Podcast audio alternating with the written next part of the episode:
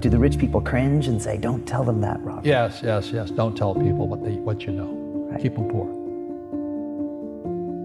So my father was the head of education, PhD, all that stuff. I go home and ask him, I said, why don't we learn about money in school? And he looked at me and says, because the government doesn't let us teach that subject. The government tells us what we can teach and what we can't teach. And I thought that was strange. And I said, but aren't we going to school to learn about money? He says, no, your job is to get a job. I said, but you get a job to earn money. He goes, no, you're supposed to just get a job. I went, no, no, no, no, no. Isn't the purpose of a job to earn money? He goes, you're correct. I said, so why don't I just learn about money? I can skip the job part, you know?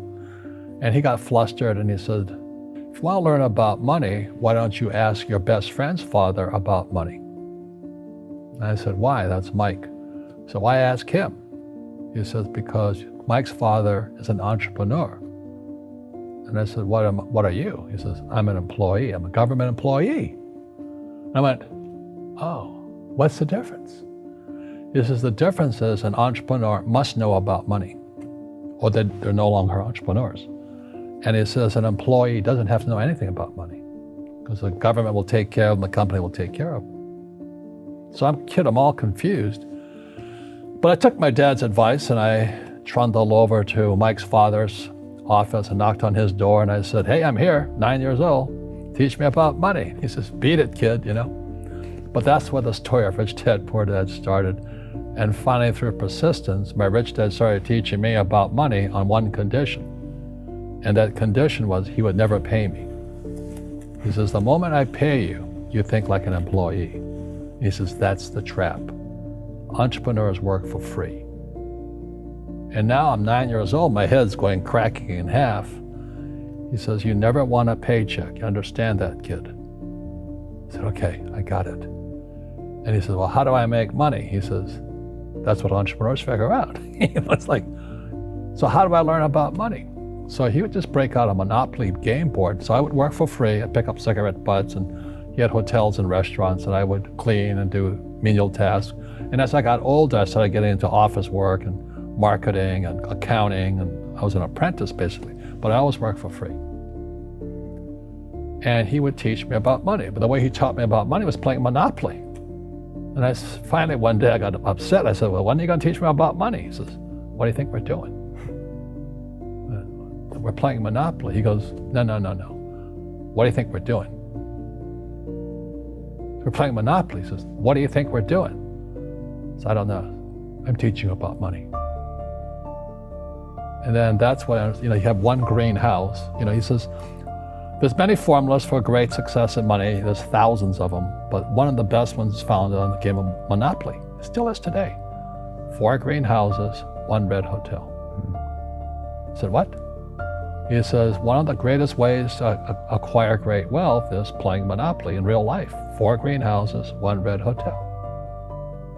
Is that all there is? He goes, that's it.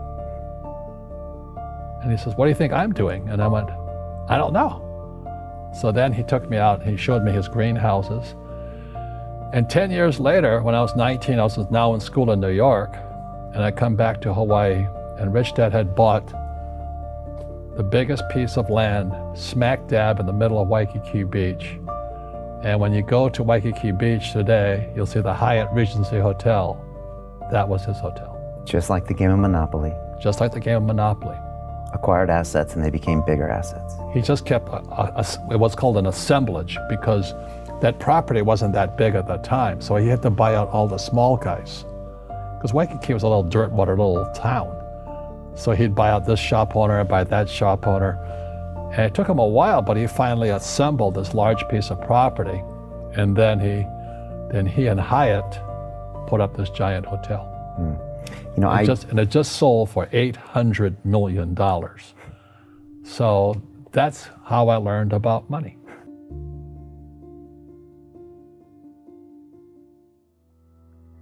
I've had financial crashes. I've had people stab me in the back, but they're all good because I grow from it. That's spirituality. Right. You know, people who are afraid of making mistakes, like they teach in school, they don't ever grow. Because spirituality is there's good and there's bad, there's right and there's wrong, there's up and there's down. Most people only want to be right, they only want to be positive. Well, you can't have that, that's not reality. Well, I wasn't poor by most people's standards, but I came from a family with a poor attitude, if you know what I mean. Because rich, poor, middle class, poverty starts with a fundamental attitude. Poverty is passed on. It's taught in your families. And middle class is taught in families.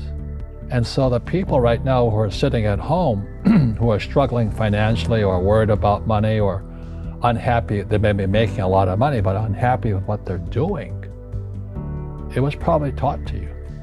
You know, your superego was taught, get a job, work hard, or you'll never be rich, or the rich are evil, or whatever. The school system will never teach you about money. The school system was designed to teach you to be an employee, which is important, or a doctor or a lawyer, a specialist, but never about money. And what most people lack is real business knowledge, like accounting, you know, like debt, like taxes. You gotta know that stuff, but they don't teach it in school to anybody. So, and then when people ask me, how did your rich dad learn this when your poor dad, a PhD, didn't? And the answer is very simply, my rich dad, who's my best friend's father, his father died when he was 13. So her rich dad had this family business at 13 to run. So he had to drop out of school, which was his blessing. You know, there's blessings, and you know, sometimes a blessing doesn't look like a blessing, but it turned out to be a blessing. And then his teachers became his bookkeeper, his accountant, his attorney, his banker, his real estate agents. So he has what I call real teachers, not these fake teachers in school. You see, most teachers in school, they're out of ethics. They teach subjects they themselves don't practice. I asked the teacher, I said, you know, I'm in my third year of calculus now. It was called Strength of Materials. I said, am I ever going to use this stuff? He goes, no. You know, I said, why do you teach it? He says, because I get paid. I said, do you ever use it? He goes, no. And that's why, you know, you have to, in life, one of the things I suggest to people, you got to find a real teacher versus a fake teacher. And a fake teacher is somebody who doesn't do what they teach. And a real teacher is doing what they teach every day. So my accountants, my attorneys, they're in it every single day. That's how I learn, because every day I'm solving problems in my business. So I have accountants and attorneys and bankers and all these people on speed dial, because I'm solving problems with my team. I see you giving this knowledge out, and yeah. Do the rich people cringe and say, don't tell them that, Rob? Yes, don't tell people what you know. Right. Keep them poor. But you know, unfortunately, the poor, as was in the Bible, I'm not real religious, the poor will always be amongst us, because it starts up here. Right, it's that fear mentality. It's in their words, you know, and the words become flesh. Again, I'm not really religious. I flunked out of Sunday school also. But when they say I can't afford it or I can't do that, they go down. They become what they say. My PhD daddy says, what do you think I am, made of money? I can't afford that. And my rich dad would say, that's why he's poor. Poor people say, I can't afford it, I can't do that, I don't have time. Because this is an escape. It's an escape, you know what I mean? It's easy to say I can't afford it. And your rich dad used to say what instead of I can't afford it? How can I afford it? How can I do that? You know, what would it take, or why should I do that? He says that a question opens the mind, a statement closes the mind. So when you say I can't afford it, your mind shuts down and you become what you say. Rugby is a team sport, but so is soccer. The rules are different. And other people are golfers, they play by themselves. And so everybody's different. So my game financially is business, number one. Second is real estate. So what I say to young people is, you find your game.